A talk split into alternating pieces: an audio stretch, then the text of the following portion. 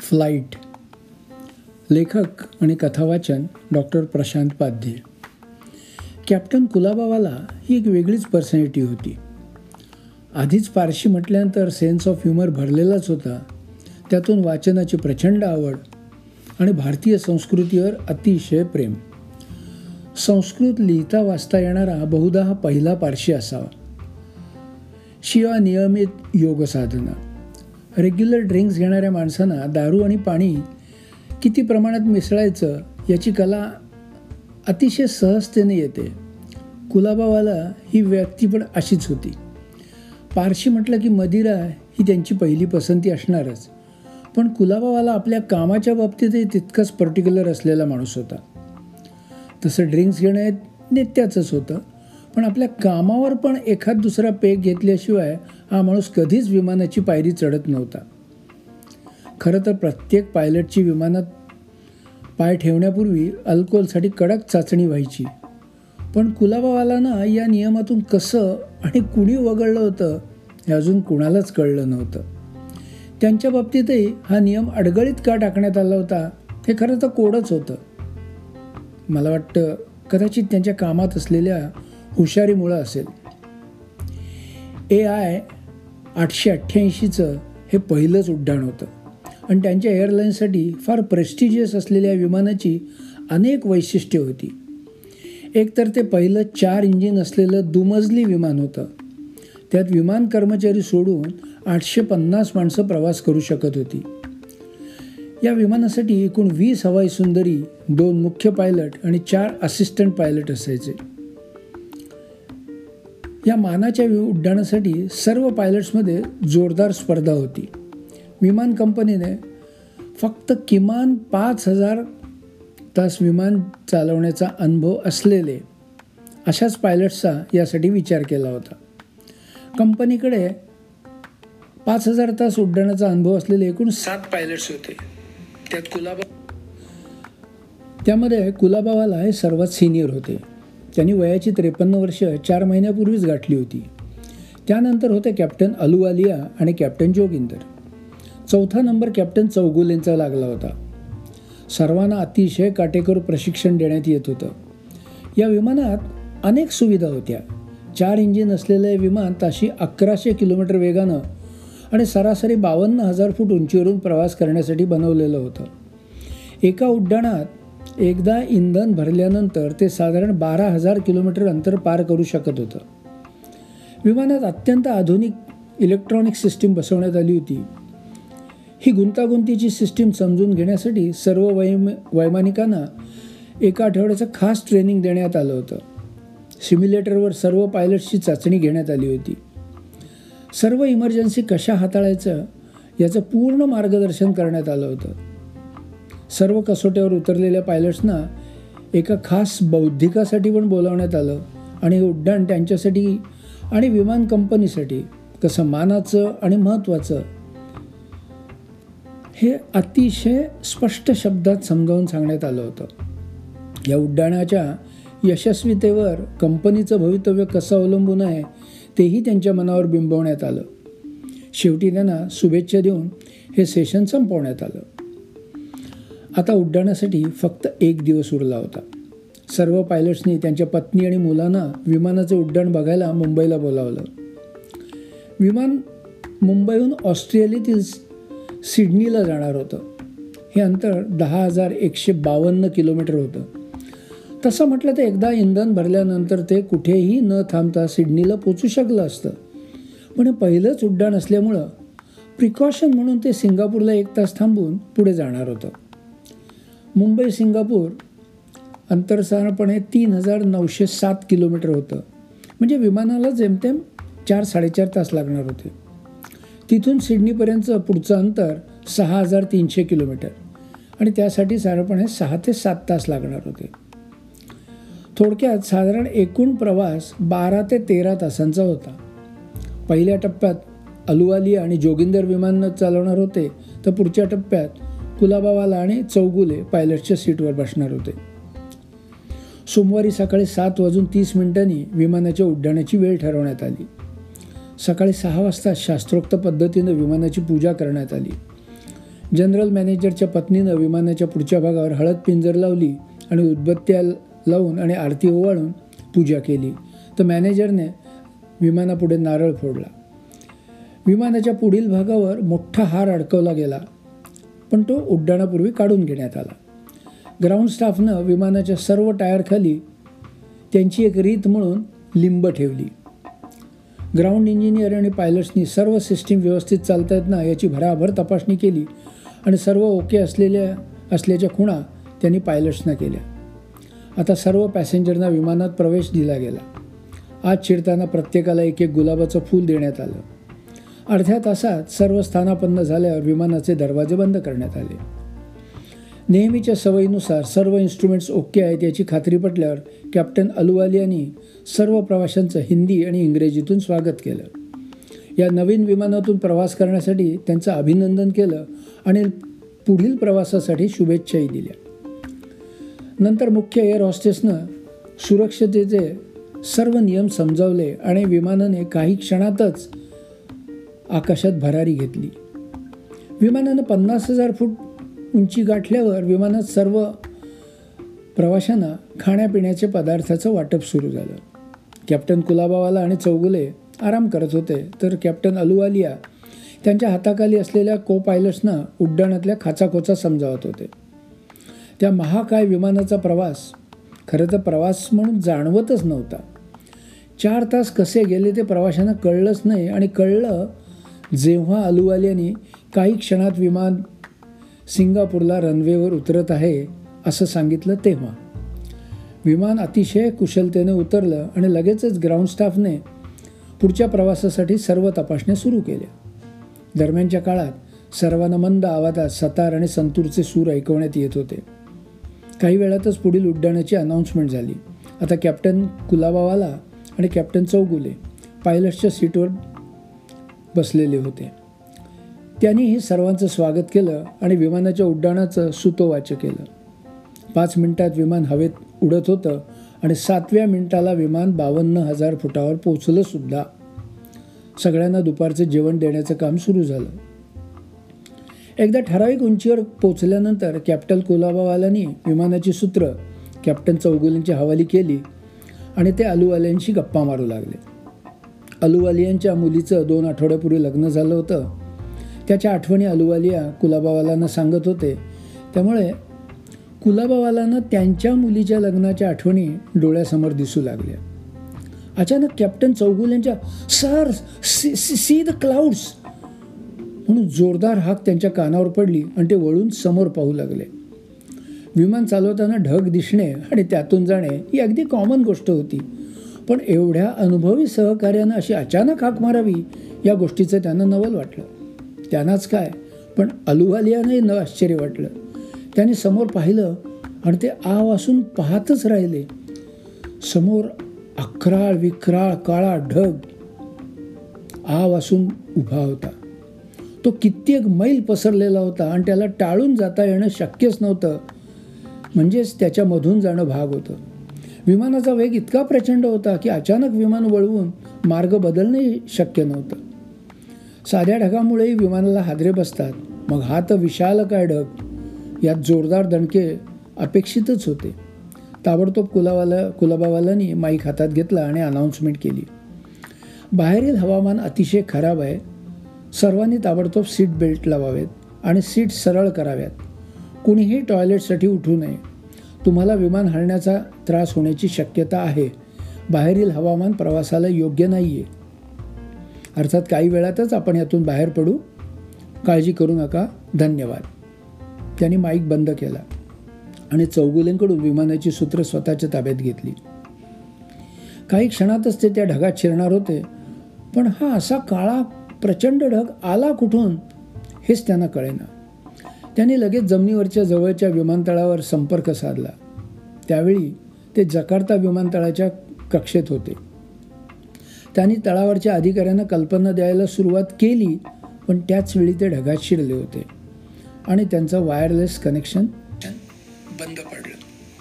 विमान त्या ढगात शिरल्यानंतर भर दुपारच्या वेळी सर्वत्र मध्यरात्र असल्याचं वातावरण तयार झालं होतं.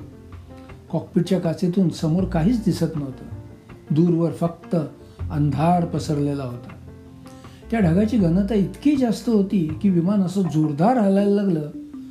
जणू काही एखादी गाडी ओबडधोबड रस्त्यावरून चालली असावी. गाडी एखाद्या लांब लचक बोगद्यातून जाताना जसा आवाज येतो तसा आवाज सर्वत्र घुमू लागला होता. जीव मुठीत धरून बसलेले प्रवासी ढग कधी संपतो आणि आपण कधी यातून बाहेर पडतो याची वाट बघत होते. पण विमान एवढ्या वेगानं जात असूनही तो ढग काही संपता संपेना. विमानातली लहान मुलं आता किंकाळ्या मारायला लागली होती. एअर हॉस्टेस त्यांची समजूत घालत होत्या. त्यांना चॉकलेट वगैरे देऊन गप्प करायचा प्रयत्न करत होत्या. विमानाच्या वाता कॉकपिटमध्येही वातावरण थोडं तणावपूर्णच होतं. चारही पायलट या वि ढगातून विमान कधी बाहेर पडतं याची वाट बघत होते. अचानक मागच्या सीटवरून डोकावणाऱ्या अलुवालियांचं लक्ष समोरच्या पॅनलवरच्या ब्लिंक होणाऱ्या लाल दिव्याकडे गेलं आणि त्यांचा चेहरा काळजीनं व्यापून गेला. त्या दिव्याचा अर्थ होता की डावीकडचं एकदम कडेचं इंजिन बंद पडलं आहे कुलाबावाल्यांच्याही ते लक्षात आलं होतं. पण त्यांना माहीत होतं की या विमानाची रचना थोडी वेगळी आहे आणि एखादं वि इंजिन जरी बंद पडलं तरी काही प्रॉब्लेम होणार नाही आहे त्यांची वायरलेस सिस्टीम आधीच बंद पडल्यामुळं त्यांना जमिनीवरच्या नियंत्रण कक्षालाही त्यांच्या अडचणीची परिस्थिती सांगता येत नव्हती. शेवटी ढग संपेना म्हणून कॅप्टनने निर्णय घेतला की विमान थोडं डाव्या बाजूला वळवूया म्हणजे कदाचित यातून लवकर बाहेर पडता येईल. विमान वळवल्यानंतरही दहा मिनटं काहीच फरक पडला नाही म्हणून ते पुन्हा मूळ मार्गावर जाणार होते पण तेवढ्यात तो ढग विरळ झाल्यासारखा वाटला. आणखीन तीन मिनिटांनी ते ढगाच्या बाहेर पडले. पण आता दुसऱ्या दोन नवीन समस्या त्यांच्या पुढे उभ्या राहिल्या होत्या. आता आणखीन एक लाल लाइट ब्लिंक व्हायला लागला होता. म्हणजेच आणखीन एक इंजिन फेल झालं होतं. शिवाय त्या ढगाच्या घर्षणाचा परिणाम होऊन कॉकपिटच्या काचेचा वरचा अर्धा भाग दुधी काचेसारखा झाला होता. त्यातून जेमतेम दिसत होतं. पण काही असलं तरी निदान विमान त्या ढगातून बाहेर पडलं होतं हे समाधान मात्र होतं. आता विमान हलायचं थांबलं होतं. अज्ञानात आनंद असतो त्याचं उदाहरण म्हणजे विमानातले आनंदी प्रवासी. कारण दोन इंजिन बंद पडली होती आणि पुढच्या काचेतून बाहेरचं अस्पष्ट दिसत होतं याची त्यांना कसलीच कल्पना नव्हती. आता विमानाचा जमिनीशी संपर्क तुटल्यामुळं त्यांना त्या क्षणी ते कुठे आहेत तेच कळत नव्हतं. कुलाबावालांनी त्यांच्या लोकेशनचा अंदाज घेण्याच्या दृष्टीनं विमानाचा वेग थोडा कमी केला. विमान ऑटो पायलट सिस्टीमवर टाकून त्यांनी आपापसात चर्चा केली. आणि पुन्हा पुढे सरळ जायचा निर्णय घेतला. एवढ्यात विमानातले लाइट मंद झाले. अनुभवी कॅप्टनवाल्यांच्या लक्षात आलं की आता फार मोठा धोका समोर उभा राहिलेला आहे. कारण उरलेली दोन इंजिनसुद्धा बंद झाली होती. त्यामुळे इलेक्ट्रिसिटी तयार करायचं कामच थांबलेलं होतं. आणि असलेले लाइट आता फक्त बॅटरीवर चालणार होते. आता बॅटरीज काम करणार आहेत याचा अर्थ ती पुरवून वापरायला हवी. म्हणून त्यांनी विमानातले अनावश्यक लाइट बंद केले. सीटच्या मागे असलेले सर्व टी व्ही स्क्रीन बंद केले. त्यांनी चर्चा करून ठरवलं की आता प्रवाशांना त्यांच्या समोरच्या संकटाची कल्पना द्यायलाच हवी. कुलाबावालानी अत्यंत जड अंतःकरणाने हातात माईक घेतला. माझ्या प्रवासी बंधू भगिनीनो मला तुमच्याशी काही अडचणींबद्दल बोलायचं आहे मात्र तुम्ही पॅनिक होऊ नका. आम्ही यातून बाहेर पडण्याचा मार्ग शोधत आहोतच. आपल्या विमानाची चारही इंजिन या ढगातून बाहेर पडल्यावर बंद पडली आहेत. कारण काय झालं ते कळायला मार्ग नाही आहे आपल्याला इमर्जन्सी लँडिंग करावं लागणार आहे. आणि त्यासाठी काय काय करायचं ते एअर हॉस्टेस आपल्याला सांगतील. त्या सांगतील ते नीट फॉलो करा. त्यात काहीही बदल केल्यास तुमच्या जीवाला धोका होईल हे लक्षात घ्या. इमर्जन्सी लँडिंगला काय काय करायचं? कोणत्या दरवाज्यातून बाहेर पडायचं? बरोबर काय काय घ्यायचं? हे सगळं त्या सांगतील. आपलं विमान आत्ता पंचावन्न हजार फुटावर आहे. त्यामुळे ते खाली आणायला अजून बराच वेळ लागेल. तेवढा वेळ आपल्या हाताशी आहे. नाही म्हटलं तरी आपल्याकडे साधारणपणे तीस पस्तीस मिनटं तरी आहेतच. त्यामुळं घाई करू नका. बेस्ट ऑफ लक त्यांनी माईक बंद केला आणि कॉकपिटच्या बाहेर काय हल्ल हलकोल्लळ उडाला असेल याची त्यांना कल्पना होतीच. खालच्या नियंत्रण कक्षाशी संपर्क होत नव्हता म्हणून त्यांनी त्यांचे लोकेशन ठरवण्यासाठी त्यांच्याकडचा नकाशा टेबलावर पसरला. आणि जकार्ताशी किती वेळापूर्वी संपर्क साधला होता ते पाहून तिथे खूण केली. नंतर त्याने विमान डाव्या बाजूला कधी वळवलं त्याची स्पीड कधी किती होती ती किती कधी कमी केली आणि त्यानंतर आत्तापर्यंत किती वेळ गेला याचं गणित मांडून आपण सध्या कुठे आहोत हे त्यांनी ठरवलं. आता त्यांच्या हातात फक्त विमानाचे पंख कमी जास्त वर खाली करून विमान खाली आणणं आणि शेपटीकडील पंखाच्या सहाय्यानं त्याची दिशा बदलणं एवढंच होतं. यावेळी त्यांच्या विमानाची स्पीड सहाशे वीस किलोमीटर होती. त्याने अंदाज केला की स्पीड हळूहळू कमी होत गेली तरी ते जमिनीवर पोचायला त्यांना साधारणपणे एकेचाळीस मिनटं लागतील. या सगळ्या प्रयोगात ते फक्त खाली येऊ शकणार होते. विमान पुन्हा वर नेता येणार नव्हते ही त्यांची मोठी अडचण होती. आता उतरण्यासाठी सेफ सपाट जागा किंवा पाणी याचा शोध सुरू झाला. त्यांना त्यातल्या त्यात बालीचा विमानतळ योग्य वाटला. पण तिथपर्यंत पोचायला बराच वेळ लागणार होता आणि विमान हळूहळू खाली येत होतं. म्हणजेच बालीपर्यंत पोचणं त्यांना काही जमणार नव्हतं. मग पर्यायी जागेचा शोध सुरू झाला. दरम्यानच्या काळात विमान तीस हजार फुटावर आलं होतं. तेवढ्यात कुलावालांच्या लक्षात आलं की विमान आता उतरवणं जवळजवळ अशक्य आहे. कारण आता याच्या पुढचा बराचसा भाग हा डोंगराळ प्रदेश होता. तिथे दोन डोंगरांच्या मध्ये एक लहान ट्रेनिंगच्या विमानांचा विमानतळ होता. पण एका डोंगराला टाळून त्या तळावर उतरायला विमान विमानाला इंज असिस्टेड इंजिन असिस्टेड ब्रेक आवश्यक होते. आणि समजा तसाच प्रयत्न करताना जर विमान रनवेवर थांबवणं शक्य झालं नाही तर ते पुन्हा वर न्यायला हवं होतं. नाहीतर समोरच्या डोंगरावर आपटणार होतं. पण इंजिन फेल झाल्यामुळं पुन्हा ते वर नेणं शक्यच नव्हतं.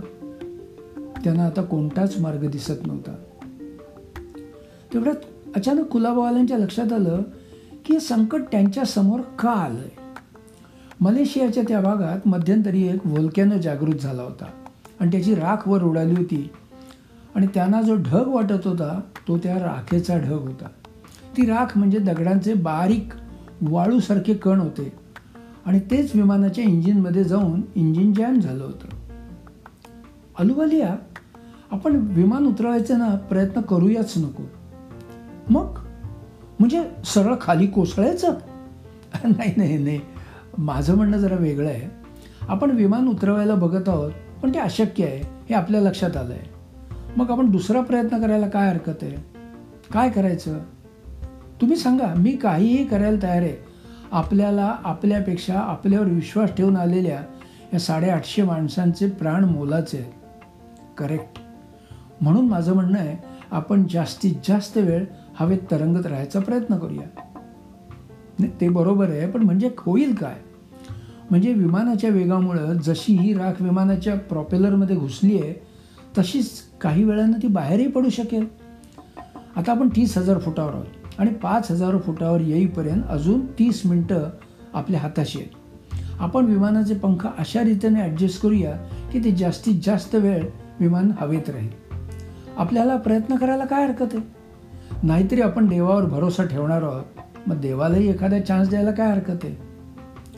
सगळ्यांनी एक क्षण विचार केला आणि त्यांना कुलाबावाल्यांची ही आयडिया पटली. त्यांनी आता विमानाचे पंख सरळ करून त्याची खाली येण्याची गती कमी केली. इंजिन बंद असल्यामुळं विमान पुढे जाण्याची गती तर ती आपोआपच कमी कमी होत जाणार होती.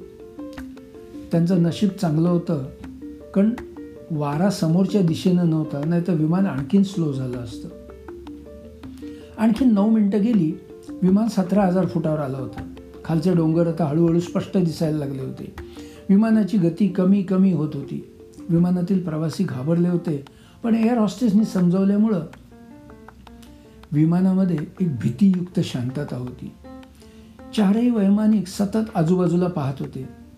कुठे सपाट जागा दिसते किंवा पाण्याचा भाग दिसतो का याच्याकडे त्यांचं सतत लक्ष होतं.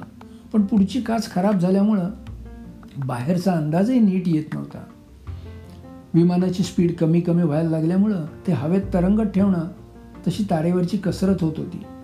त्यांचं लक्ष सतत विमानाची स्पीड आणि जमिनीपासूनची उंची याच्यावर होतं. अचानक कॅप्टन जोगिंदर ओरडले सर सर सर पुढे एक डोंगर दिसतोय तीन चार मैलावर. विमान उजव्या किंवा डाव्या बाजूला वळवा ना. कुलाबावाला वळवण्यासाठी असलेलं लिव्हरचं बटन दाबत होते पण आता विमानाच्या बॅटऱ्या इतक्या वीक झाल्या होत्या की ती लिव्हर कामच करेना. त्यांच्या लक्षात आलं की आता फक्त काही मिनिटांचा खेळ आहे. मग सगळं सगळं संपणार आहे. अंतिम क्षण जवळ आला आहे.